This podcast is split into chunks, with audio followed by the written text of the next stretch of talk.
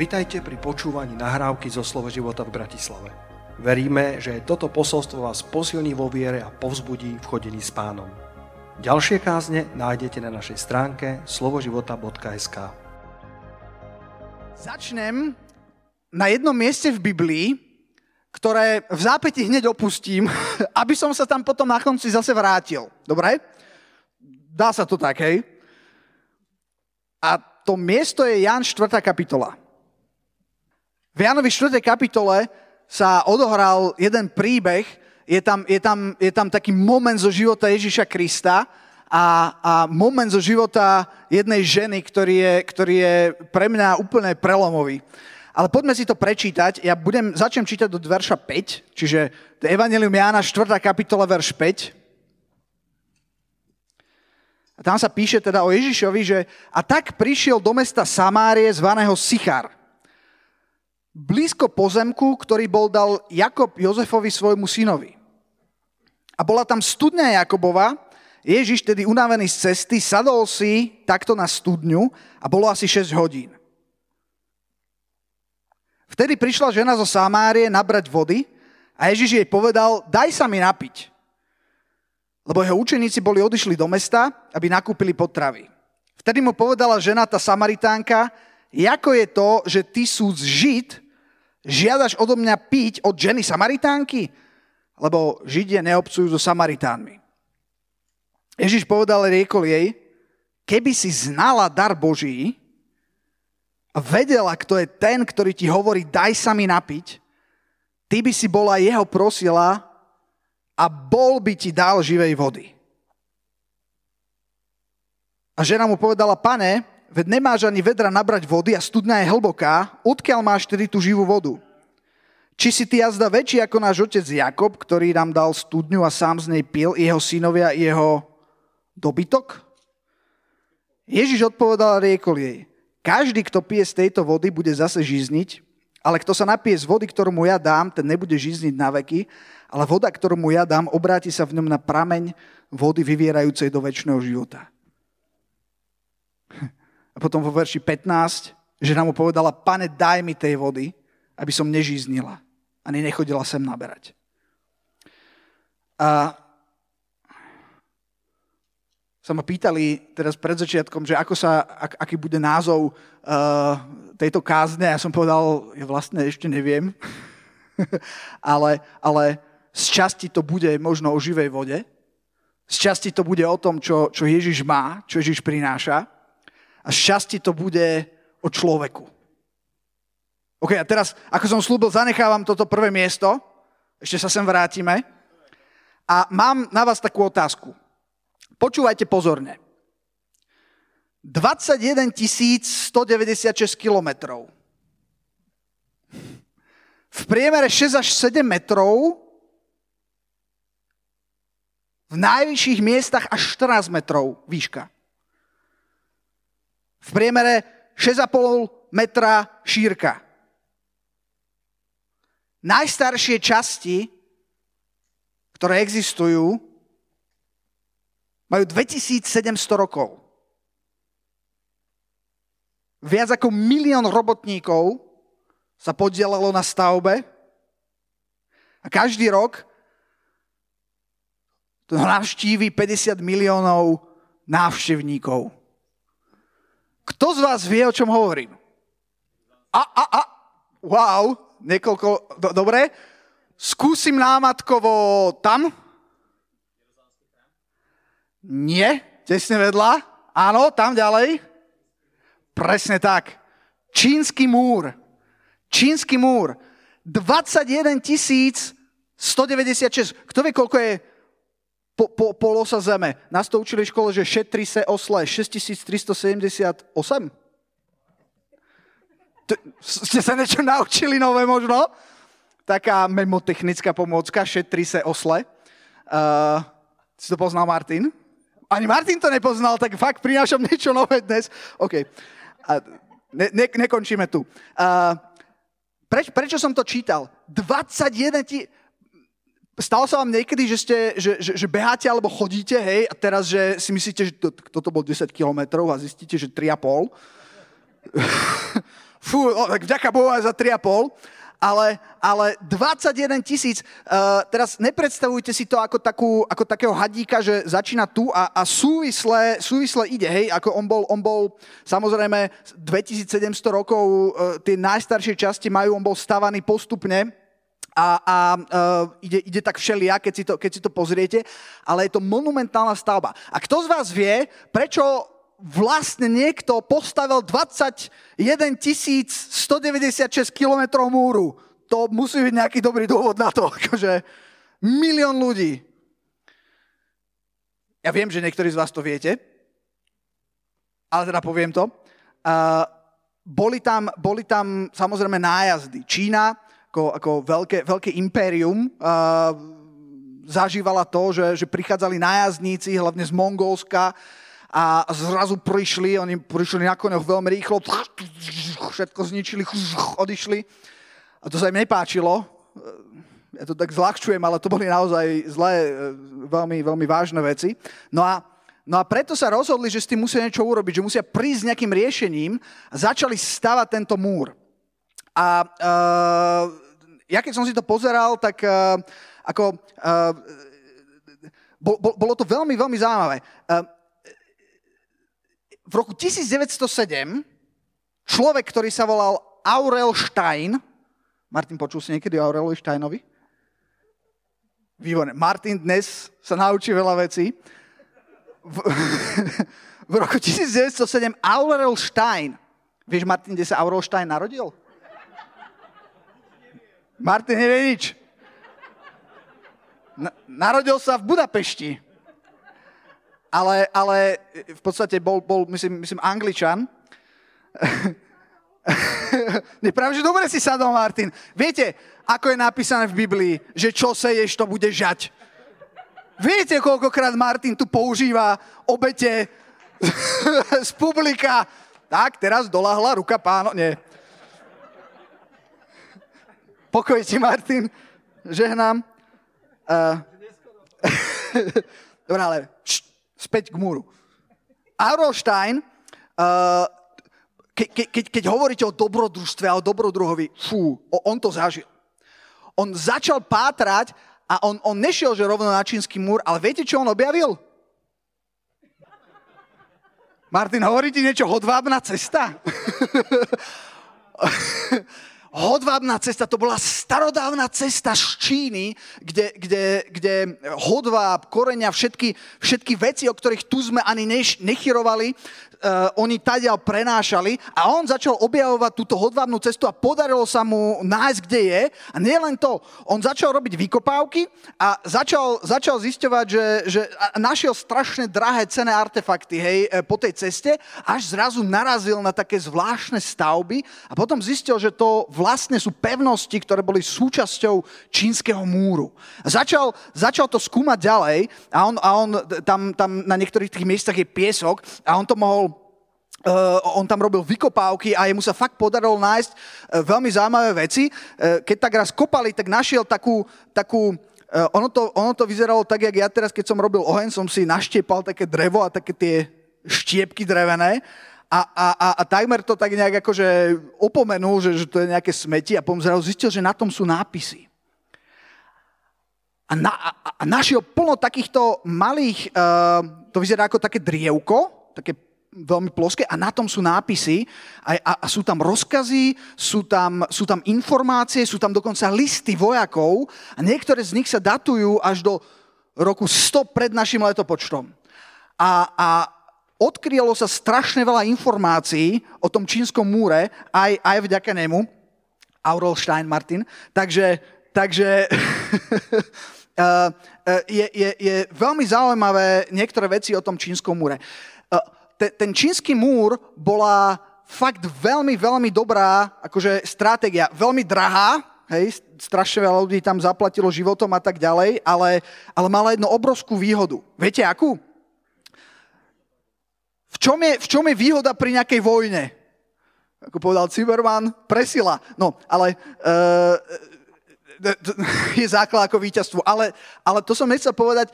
Veľmi dôležité sú informácie a ako rýchlo informácie môžu ísť. Hlavne v tom čase. V tom čase Keď niekde, a hlavne pri obrovskej krajine ako Čína, keď niekde sa niečo dialo, problém bol, že všetci ostatní mohli byť strašne ďaleko a teraz, kým niekoho posadili na koňa, teraz on išiel, kým sa tam dostal, tak prešiel, neviem, a hlavne tým terénom, niekedy mohol prejsť 10 kilometrov, padol jak ten maratónec. On sa ako volá, Martin, nevieš? Ten maratónec. Neviete? Ne, to je jedno. No, nie český, to bol Zátopek, asi myslíš, ale ja myslím toho originálneho, toho prvého maratónca. A to bolo tiež o vojne. Proste tú myšlienku, ktorú chcem povedať, že najdôležitejšie je, ako rýchlo sa šírili informácie. A tí Číňania, aj vďaka tomu, čo objavil, myslím, ten Albert Stein, tak sme zistili, že oni mali veľmi prepracovaný na tom múre systém signalizácie. Cez deň signalizovali dymom. Znamená, že z jedného miesta, z nejakej veže vypúšťali dym, druhá to videla a takto sa to posúvalo. Cez noc to bol zase oheň.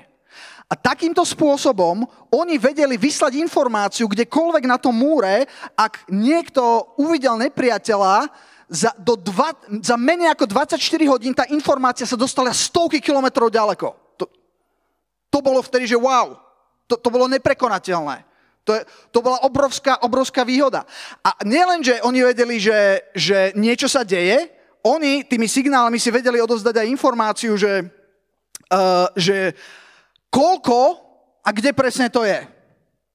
Normálne sa dajú nájsť a už som to nechcel nás zahlcovať informáciami, už aj tak sa toho dozúčime, ale oni presne vedeli, že či je to do 100 ľudí, či je to nejaké družstvo, či je to do 500, do 1000, alebo do 10 000, alebo úplne, že strašne veľa vojakov.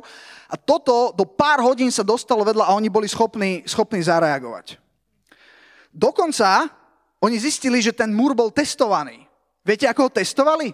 Normálne bola akože kolaudácia, že postavili časť múru a potom prišli vojaci čínsky, zobrali luky, zoberte také, ja neviem, taký pás vojakov, hej, fakt, že veľa. A teraz strelili šípy do toho múru a ten múr bol skolaudovaný len vtedy, ak sa ani jeden z tých šípov nezapichol, ale všetky sa odrazili, hej. Čiže mali tam takéto testy kvality. A ten múr bol naozaj efektívny. Myslím, že on odrazil útoky Húnov a proste to, že dokázali tými informáciami tak rýchlo šíriť a tak rýchlo zareagovať, to bolo niečo úžasné. A napriek tomu, keď si pozriete tú históriu toho čínskeho múru, on bol niekoľkokrát prekonaný. Viete, ako to bolo možné? Akože na začiatku, keď ešte nebol ten múr akože kompletný, tak sa dal akože obísť. Hej? Ale čím viacej rástol, tak je to veľmi zaujímavé, že ako obísť takúto dokonalú obranu. Viete, ako sa to veľmi často dialo? Že podplatili stráže. Som očakával také, že nejakú super stratégiu, neviem akú. Niekedy je najjednoduchšia stratégia podplatiť stráže. Viete, poznáte meno Džingis Khan? To aj Martin pozná. Džingis Khan bol mongolský dobyvateľ a on dobil až Peking dnešný, ktorý sa to volalo inak, už neviem ako. Ale on nie len, že akože prešiel na druhú stranu toho múra a tam plienil, ale on išiel do srdca Číny a dobil Peking. Viete, čo on povedal? Džingis Khan, že múr je len taký silný, ako muži, čo ho strážia.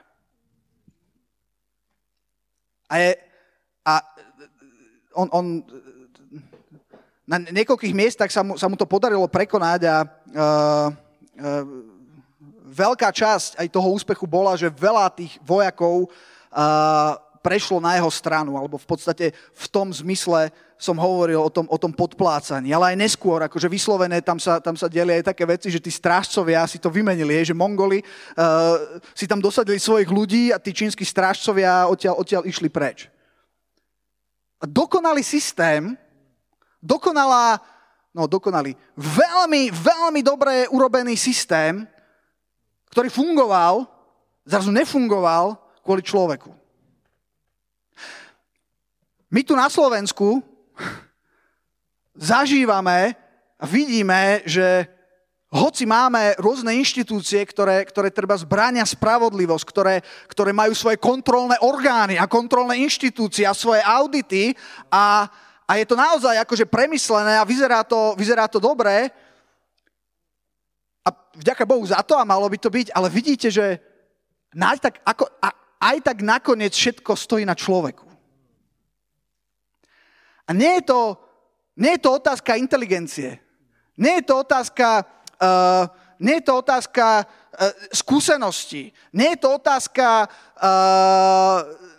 neviem čoho všetkého. Je to otázka srdca. Je to otázka postoja. Sú to také dnes trošku nepopulárne veci ako čestnosť. Ako opak sebaľúbosti. Tu si vždy spomeniem na to, ako Ježiš povedal, že miluj svojho Boha a potom miluj svojho blížneho. Že na tom stojí všetko. A keď toto niekto nerobí, keď niekedy miluješ viacej peňaženku svojho blížneho, alebo majetok svojho blížneho, alebo ženu svojho blížneho, než svojho blížneho, konec koncov miluješ viacej seba. Aj seba máš milovať, ale zdravým spôsobom. Tak to potom prináša veci, ktoré častokrát voláme hriech. Prináša to strašne zlé ovocie. Ale prečo o tom to hovorím? Hovorím o tom preto, aby sme si uvedomili, že aký vlastne je človek dôležitý. Človek je veľmi dôležitý. V podstate, keď si zoberieme túto náš svet, za všetkým je človek.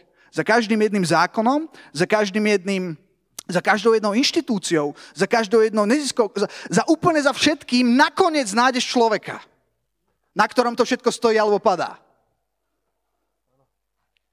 A keďže človek je dôležitý, ja chcem povedať, že aj ty si dôležitý. Aj ja som dôležitý. Amen? Keďže máme december a už nastupuje taká vianočná nálada, i keď tento rok trošku fakt dýna, ale ja som...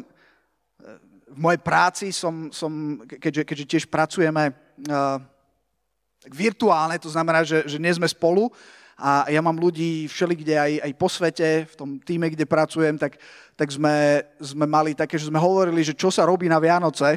A tak ja som mal takú prezentáciu, kde som ukazoval, že ako vyzerajú Vianoce na Slovensku a ten môj prvý slajd, alebo začínal som tým, že som tam mal preškrtnutého Santa Clausa. Akože nič proti Santovi, ale zase, ako pozor, na Slovensku stále máme Vianoce o tom, že sa narodil Ježiš Kristus. Amen? No a keďže sa blížia Vianoce, poďme len na chvíľku skočiť do Matúša 1. kapitoly. Poďme si prečítať o Vianociach. A potom ešte aj možno z Lukáša si niečo pozrieme. Matúš 1:18 to je, myslím. Viete, ja som si vybral, ako o narodení Ježiša Krista píše aj Marek, aj Lukáš, hej. A ja som si vybral Matúša, pretože Matúš je veľmi taký stručný a taký priamy. A začína, že a narodenie Ježiša Krista bolo takto. Tak počúvajte, ako bolo. Keď bola matka jeho Mária zasnúbená Jozefovi, prv ako sa zišli, bola nájdená tehotná zo Svätého Ducha. Stop. To narodenie Ježiša Krista, ktoré ideme teraz sláviť v decembri, je jednou absolútne prelomovou udalosťou v histórii ľudstva. Absolútne vec, ktorá z môjho pohľadu je absolútne najdôležitejšia. A je to súčasť Božieho plánu. A my to poznáme, teda už toľkokrát sme prežili Vianoce, že ako ten betlehemský príbeh, to, ako sa Ježiš narodil. A ja som sa nad tým tak zamyslel, nad tými Vianocami, že teraz má sa narodiť Ježiš, Má Boh poslať svojho syna na to, aby mohol prísť na túto zem, stať sa človekom a potom zomrieť za naše hriechy a vykúpiť nás a spraviť to najväčšie dielo, ktoré sa dalo urobiť a akt tej najvyššej lásky, ktorá vôbec existuje. A teraz som si tak povedal, že kebyže teraz sa stlačí taký gombík a bzik, a vy zrazu zabudnete, že ako to s tým narodením Ježíša Krista bolo a mali by ste si, tak skúste si vymyslieť, že ako proste král kráľov a pán pánov, ako by mal prísť na zem. Ja by som si tak predstavoval, že teraz našiel by som si centrum toho sveta vtedy, ja neviem, Babylon alebo niečo, kde to všetko žilo, kde to všetko bolo. Teraz by sa otvorili nebesia, hej, nejakí anjeli by tam zostupovali a všetko by bolo proste pripravené. A realita, ako to Boh urobil, bola úplne iná, až trošku šokujúca. Ja som si to čítal a som si vlastne uvedomil, že čo sa vlastne dialo.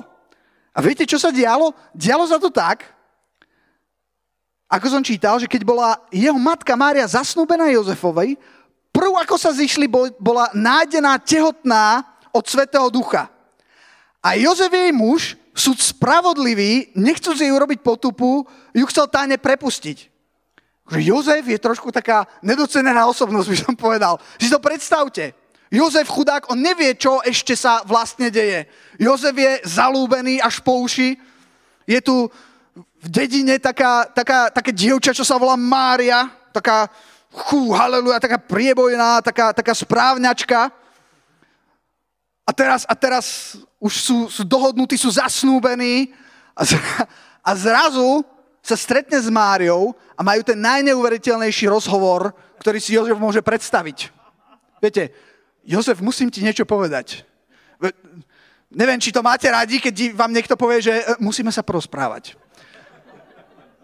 To je také, že OK, že je to dobré, zlé. Je to veľmi dobré, Jozef, som tehotná. Ako hovorím, Jozef je možno nedocenená osobnosť. On, súd spravodlivý, nechcúc jej urobiť potupu, chceli ju prepustiť a keď o tom premýšľal, ukázal sa mu anjel pánov vo sne, toto som dostal také zjavenie, počúvate, keď o tom premýšľal, ukázal sa mu anjel pánov vo sne. Stalo sa vám, bratia, že akože ste... premýšľali, hej, niekto, že no, počúvaš ma? Áno, ja premýšľam, hej. A nechceli vám to uveriť, tuto je biblický dôkaz, že sa dá spať a premýšľať, pretože keď premýšľal, tak vo sne sa mu ukázal anjel pánov. Niektorí dostali silné zjavenie vzadu.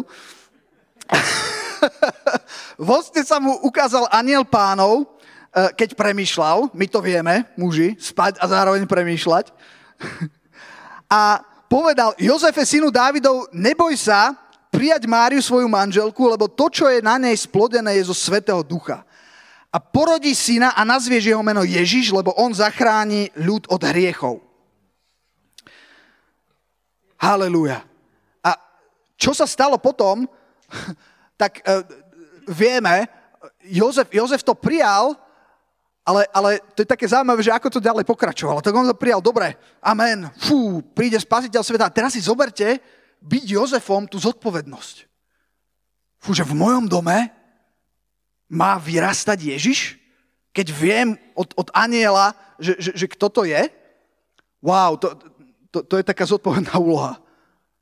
A teraz, tak ja som presvedčený o tom, že Jozef robil svoje najlepšie, aby sa staralo Máriu, bola tehotná. Neviem, tí z vás, ktorí ste zažili, že ste boli tehotní prvýkrát, neviem, že sú tu medzi nami aj preborníci, ktorí to 4, 5, 6 krát zvládli a už je to proste také, že keby to znova prišlo, vyhrnú rukávy, odrodia sami v pohode, hej, už.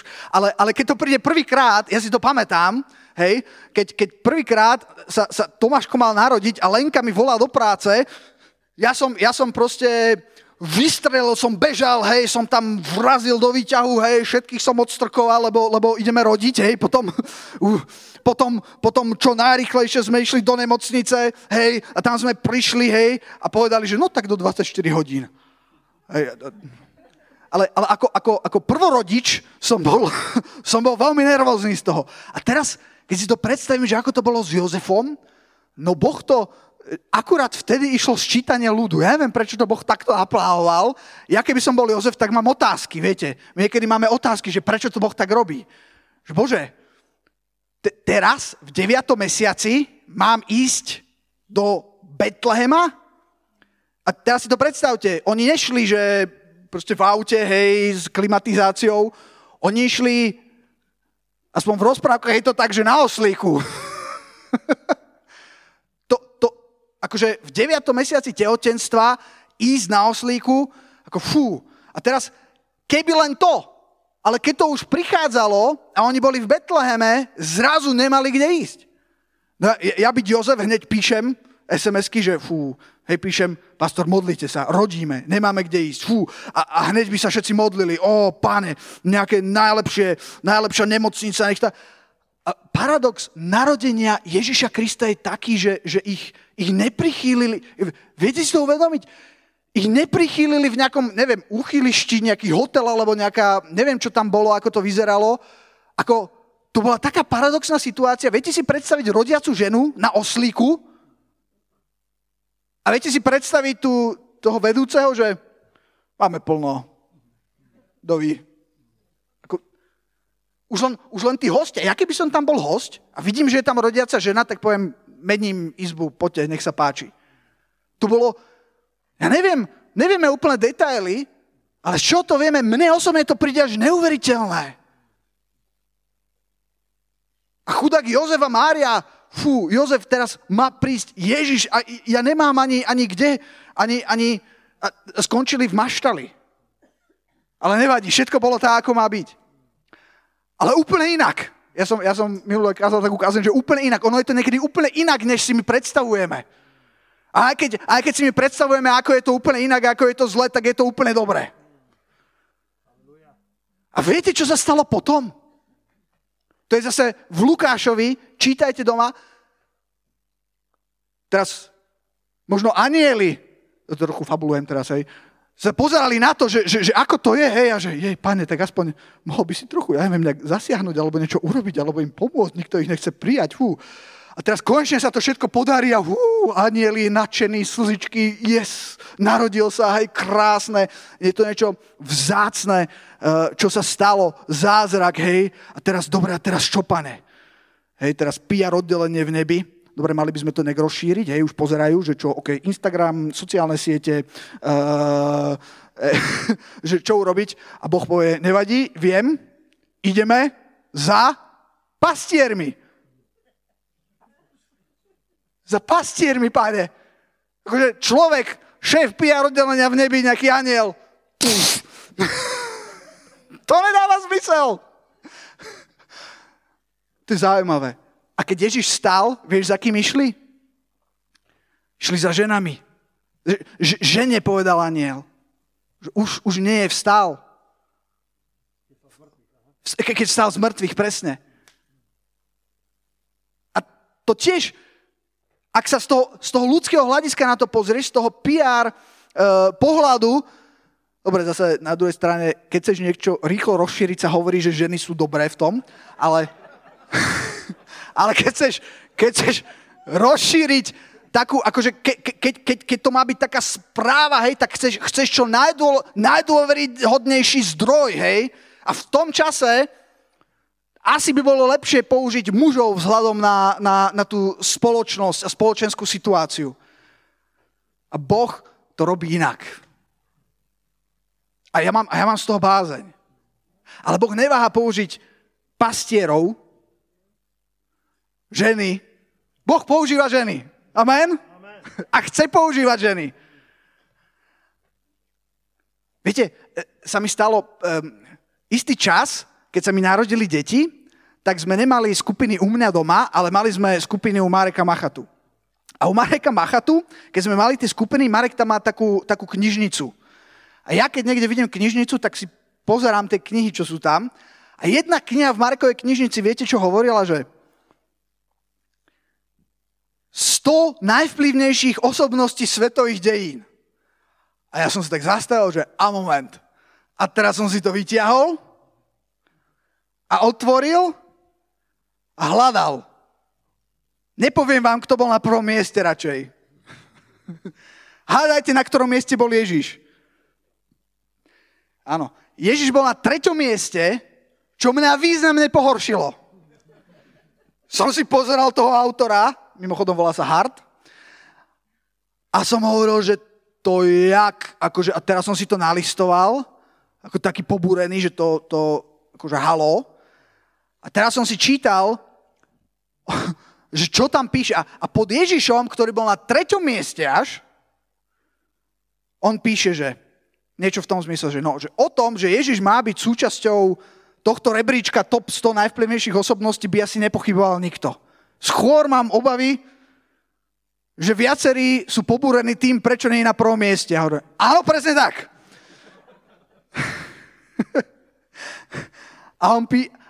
A on píše, že veď aj kresťanstvo je bez pochyby ovplyvnilo najviac ľudí, čo sa týka počtu, hej? Že presne tak! Ale tá pointa, prečo on nedal Ježiša na prvé miesto, bola, viete v čom? Že Ježiš to neurobil sám, ale mal pomocníkov. A Pavol Ježišovi vyfúkol prvenstvo. Pavol bol inak číslo 6, hej? Ale ja som to vtedy zatvoril a myslel som si o tom svoje, stále pobúrený. Nemá zjavenie ten človek vôbec, že však ako tam nešlo, ale potom som nad tým rozmýšľal a z toho pohľadu, z ktorého to ten autor písal, možno taký trochu svetský, viete, niekedy my vidíme veci nad vodou, teda nad hladinou a pod hladinou, ako ten Titanic, viete, že tu je hladina a hore je taký malý, že vidíš len taký malý kúsok a pod tým je obrovský obor, hej. A ja som si hovoril, že ty sa pozeráš len na to, čo je akože hore nad tou hladinou a keď sa pozrieme len to, na čo je nad tou hladinou, čo urobil Ježiš, na ten vplyv, keď si dáme nejaké počty, dobre, tak mal tisíce ľudí, čo ho počúvali, ale pravda je, že nebol sám v tom čase. Boli aj iní, ktorí mali zástupy. Aj Ján Krstiteľ mal zástupy. Dokonca sa hovorí o 10 až 100 tisícov, že keď Ján Krstil, tak to nebolo také, že prišlo 50 ľudí, ale že väčšina toho Izraela tam prišla. Že to boli strašné zástupy ľudí. A Ježiš mal zástupy, ale učeníkov mal len 12. A potom čítame nejaké iné čísla, nejakých 70, ale určite nemôžeme ísť, ak hovoríme o naozajstných učeníkoch, nemôžeme v čase Ježiša hovoriť o tisíckach. Môžeme hovoriť o pár stovkách možno ľudí. Čiže z tohto pohľadu nič moc. Ešte aj mladý zomrel celkom, nestihol. A z tohto pohľadu ten vplyv, ja som si povedal, no to je pravda, že z tohto pohľadu, akože keď sa to berie, ale samozrejme my vieme, že ide o tom, čo sa dialo pod hladinou, lebo o tom to je, čo Ježiš urobil svojim vykúpením, svojou smrťou, lebo potom by nemal Pavol čo hlásať. Čiže stále je to o Ježišovi, ale jednu vec som si potom uvedomil, hej, a je úplne jedno, ako pre mňa je stále Ježiš číslo 1, ale čo som si uvedomil, bolo to, akú obrovskú úlohu zveril ľuďom. A nie len ako keby v neviem čom, ale v niečom, čo je asi najpodstatnejšia informácia, najvzácnejšia informácia, a to nie je len informácia, to je moc. Hovorím o Evangeliu. Evangelium nie je len informácia. Evangelium je Božou mocou na spasenie. To, čo urobil Ježiš. A on povedal, chlapci, je to dokonané, viete, ako keď hráte, je tam ten gól, a teraz ja idem na striedačku a hráte vy, chlapci. A dievčatá. Fúha. To nie je možné. Neviem, či ste boli v takej situácii, kedy kľúčový hráč odišiel a zrazu... A Ježiš ten zápas do určitej miery ako keby necháva na nás. Mali ste niekedy niečo fakt, že vzácne, zrazu ste to mali niekomu požičať, napríklad niekto potreboval auto a ty si povedal, že akože ja môžem požičať auto, ale Fú, kto to chce? On to chce? Oj. Fú, to by som... Akože niečo, čo má hodnotu zrazu zveriť do ruky, je veľká otázka, do akej ruky. Či je ten človek pripravený? A ďalšia časť toho posolstva, čo chcem hovoriť, je, aby sme boli čo najpoužiteľnejší pre Pána. Aby sme boli čo najpripravenejší toto prevziať. To je, keď som si to uvedomil, že Boh sa rozhodol, tieto najvzácnejšie dary pravdy zveriť tebe a mne, my sa potrebujeme pripraviť, aby sme ich mohli uniesť. Potrebujeme dospieť. Mám 3 deti a Simonka občas pozerajú také rozprávky a potom sú tam reklamy. A vo vianočnom čase viete, čo sú tie reklamy, hej? Keď taký ten detský kanál, no tak všetko sú tam také tie barbiny a Simonka, jak to pozerá, tak sa modlí, že Pane Ježišu, to chcem. Pane Ježišu, aj to chcem. A to je také smiešné, lebo idú 4 reklamy a za všetko sa Simonka modlí, že aj to chce. A to je taký challenge teraz, hej? Ale čo tam chcem ukázať, že ako tie modlitby možno potrebujú nejaký trošku dospieť. Rozumiete, že ona sa modlí a všetko by chcela, ale nebolo by to pre ňu najlepšie. A to moje posolstvo je, že my sme naozaj dôležití, ty a ja, na nás naozaj záleží, pretože nesieme niečo, čo je obrovsky vzácne a potrebujeme sa na to aj dobre pripraviť. Keď ideme naspäť do Jána 4. kapitoly, tam, kde som začal, tam sme čítali o tom, že Ježiš prišiel k studni a prišla tam tá žena Samaritánka a povedala, že daj sa mi napiť. Jeho učeníci odišli a asi tam bol len Ježiš a ona sa čudovala, že prečo s ňou vôbec hovorí.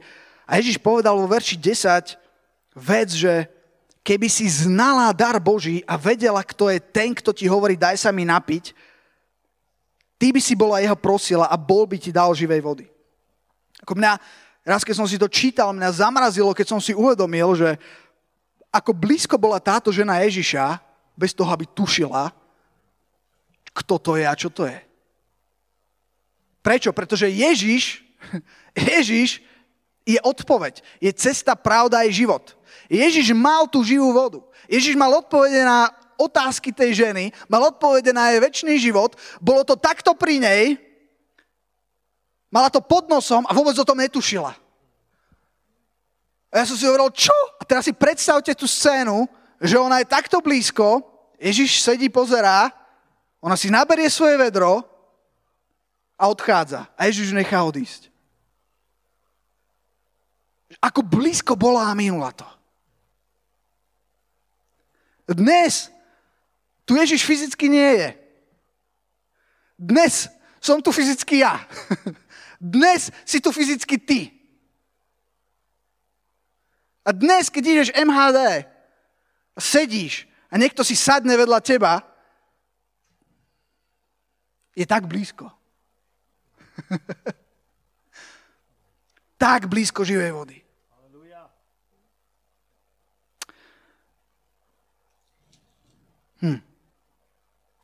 Viete, ja verím, že tento čas, vianočný čas. Neviem úplne presne, ako to bude vyzerať. Možno budeme musieť byť, alebo mali by sme byť potom viac izolovaní. Uvidíme, aké prídu, ja neviem, rôzne nariadenia, ale každopádne vianočný čas je pre mňa vždycky čas, kedy sme s ľuďmi, kedy sme s rodinou, kedy sme s blízkymi, kedy sme obklopení ľuďmi, kedy ľudia sú fakt blízko seba. A ja verím, že Boh chce každého jedného z nás. Či si myslí, či si hovorí, že no ale moment, ja som len pastier. No áno, presne. Alebo ja som len nejaká žena. Áno, presne. Presne teba. Každého tam, kde sme zasadení, kde nás Boh dal, ja verím, že Boh chce niesť a skrze nás priniesť pravdu, svetlo a spasenie. Ako my sme tí, ktorí to nesieme. A hovoríš si, no ja? No áno. Ako som povedal, Biblia hovorí, že evanjelium je Božou mocou na spasenie. To nie je len informácia. To je Božia moc. A nemusíš úplne rozumieť. Ako pastor hovoril, aj on má dokonca otázky.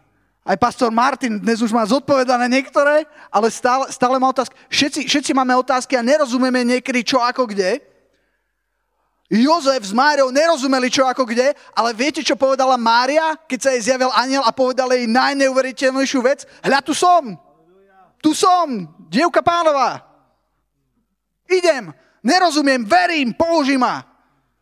Jozef sa nezosypal, neviem, možno sa zosypal, hej, tam, ja by som to ťažko niesol na tom oslíku pri pôrode, hej, to už by som bol fialový, zelený. A nerozumel prečo. Bože, tak čo si tu budeme hovoriť, to je tvoj syn a haló. Wow. Nemusíš rozumieť, ale choď. Jeden krok za druhým. A možno sa ti bude zdať, že to je trochu inak. My niekedy máme taký pocit, že to musí byť jak z tých hollywoodských filmov. Hej, sveté zimomriavky, perfektná atmosféra. Hej, zrazu sa ti otvoria ústa, tie slova, hej, a ľudia sa rozplačú. A častokrát to vyzerá úplne inak. Častokrát na teba začnú hučať. A potom povedia, že vtedy, keď som na teba hučal, tak sa ma Boh dotkol. Neviem, či ste niečo také zažili. Ja som toľkokrát v mojom živote zažil moment, kedy som si hovoril, že tak toto je akože také slovo, že lame po anglicky, také akože fakt, že o ničom. Toto je tak o ničom. Akože toto... Som sa cítil, ja keď štartuješ kosačku a nejde naštartovať. Skúšaš niečo a nejde to. A myslel som si, že toto bolo akože najhoršie.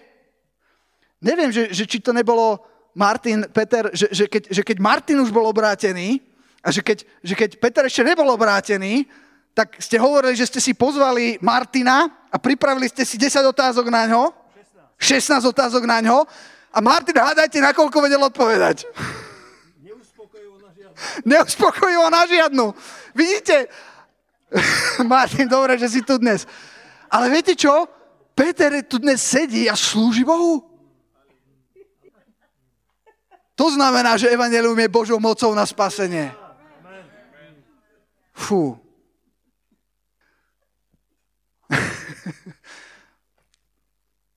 Môže chvála prísť?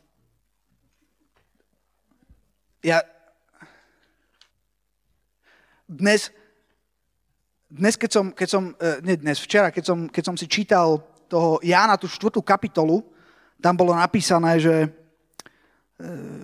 čítal som si ten verš 10 a som tak rozmýšľal, že čo budem čítať. Dnes som to akože prečítal všetko a od verša 5 do verša 13, ale som si tak, teda do verša 15, ale som si väčšinou, keď to čítam, tak prečítam ten verš 10 a potom preskočím verše 11, 12 a idem čítať ten verš 13, hej? A potom 14, 15. To znamená, že prečítam, že Ježiš je živá voda, potom verše 11 a 12 preskočím a potom som čítal, chcel čítať, že Ježiš odpovedal a riekol jej, každý, kto pije z tejto vody, bude zase žízniť, ale ten, kto sa napije z vody, ktorú mu ja dám, ten nebude žízniť na veky, ale voda, ktorú mu ja dám, obráti sa v ňom na prameň vody vyvierajúcej do večného života. A že nám povedala, daj mi tej vody. A taká zaujímavá vec, to sa mi občas stáva, že Boh povedal, že Tomáš, nepreskakuj verše 11-12. A ja, že ale tak 11-12, to je také irelevantné v rámci toho, čo chcem hovoriť. A Boh povedal, Tomáš, nepreskakuj verše 11-12. A verím, že verše 11 a 12 je niečo, čo Boh chcel povedať dnes. A žena mu povedala, Pane, veď nemáš ani vedra nabrať vody si stále myslela, že hovorí o fyzickom vedre. A studňa je hlboká a nič sa nedá. A je to také všetko divné. A odkiaľ máš tedy tú živú vodu? A teraz verš 12 hovorí. Či si až dá väčší ako náš otec Jakub, ktorý nám dal studňu a sám z nej pil i jeho synovia, i jeho dobytok. Kto bol Jakub? Ona, viete čo? Ona tam stála a bol tam Ježiš Kristus, ktorý mal živú vodu a ona mala studňu, ktorá vedela, že je od Jakuba. To bolo najlepšie, čo mali. To bola tradícia, ktorú mali, na ktorej stáli. Toto je studňa Jakubova. A či si ty väčší ako ten náš otec Jakub? Či si ty väčší ako naša tradícia? Či si ty väčší ako to, čo máme, ako to, čo vieme? Aj v tej studni bola voda. Aj tá studňa prinášala určitým spôsobom život. Ale nie taký, ako prináša Ježiš. A možno dnes, možno si aj na tomto mieste, možno dnes pozeráš a možno máš svoju studňu, máš svoju históriu, máš svoju tradíciu, na ktorej stojíš a to je všetko, čo máš. A ja ti dnes chcem povedať, že je tu viac. Že je tu viac, než len tradícia, že je tu viac než len náboženstvo, že je tu viac než len nejaké náuky, nejaké filozofie, že je tu živá voda v podobe osoby Ježiša Krista, ktorý stojí a klope na tvoje srdce a hovorí, ja som tu. Haleluja, poďme sa postaviť. A pokiaľ vo svojom srdci si hovorí, že fú, tak ak je tu tá živá voda, asi ako tá Samaritánka, ktorá povedala keď zistila, že kto a čo je Ježiš a že má naozaj živú vodu, že má naozaj odpoveď na otázky, že prináša večný život, že prináša spasenie, vykúpenie, uzdravenie a povedala, že tak ja si to prosím, tak mi to daj. Ak si na tomto mieste, alebo ak nás pozeráš, alebo počúvaš a chceš to prijať, tak ja sa budem teraz modliť modlitbu a poď sa pomodliť túto modlitbu z celého srdca. Poď sa ju pomodliť nahlas a poď pozvať Ježiša Krista a vypýtať si tú živú vodu od Neho. Poď povedať, drahý Ježišu, ja prichádzam k Tebe taký, aký som. Ja verím, že si Boží syn a že si za mňa zomrel. Odpusti mi moje hriechy. Naplň ma tou živou vodou, ktorú máš. Ja ťa vyznávam ako Pána, ako Spasiteľa. A od dnešného dňa chcem žiť s Tebou až na veky vekov. Veď ma, Pane. Amen.